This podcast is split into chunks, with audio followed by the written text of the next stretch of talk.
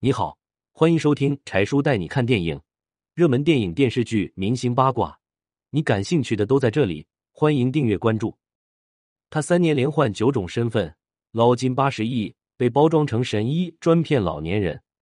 照片里的人叫刘洪斌，靠着扮演神医，三年的时间里赚到了八十个亿，无数老人因此延误病情，他的下场却并不让人满意。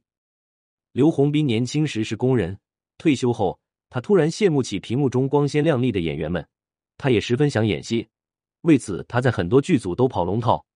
只不过机会始终没降临到他头上。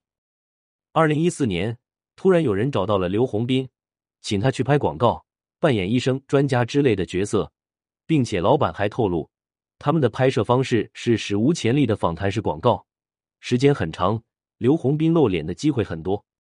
刘洪斌一听，能满足自己演戏的瘾，又能拿钱，何乐而不为呢？刘洪斌被打扮成老学究的样子。然后冠以某某领域专家的头衔，往镜头前面一坐，又不怯场，说话又有条理，把电视机前的老年观众唬得一愣一愣的。谁能想到这场健康访谈其实是一场卖药的广告？广告播出后，医药公司的销量大幅度上升，刘洪斌也拿到了天价的片酬。他在广告圈子彻底火了，很多医药公司上门请刘洪斌拍摄。于是我们就看到了能把人气笑的一幕。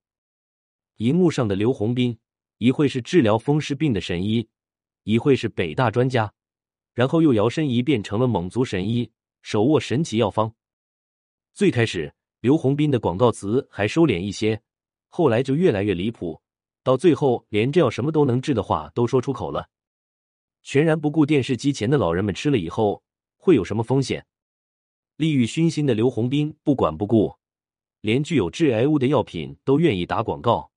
无数老年人轻信了神医的话，买了这些神药来吃，结果并非但没好，甚至更严重了。很多年前就有人试图曝光过刘洪斌的虚假身份，但是受骗的人都是老人，觉得宣扬出去面子上挂不住，再加上也不知道要去哪里投诉，最后只能不了了之。直到二零一七年，国家注意到医药领域的乱象，加之有受骗者在网上公布长文，细数刘洪斌的多年来的罪恶。迅速引起了公众的讨论。在国家有关部门的调查下，多个利益集团被一网打尽，多个制药厂也收到了高额的罚款。曾经播出过该类虚假广告的电视台也受到了相应处罚。刘洪斌因为没有参与各种三无药品的直接销售，从而侥幸逃过了刑事责任，只是被没收了违法所得。即使如此，相信刘洪斌在当地也实在抬不起头来了。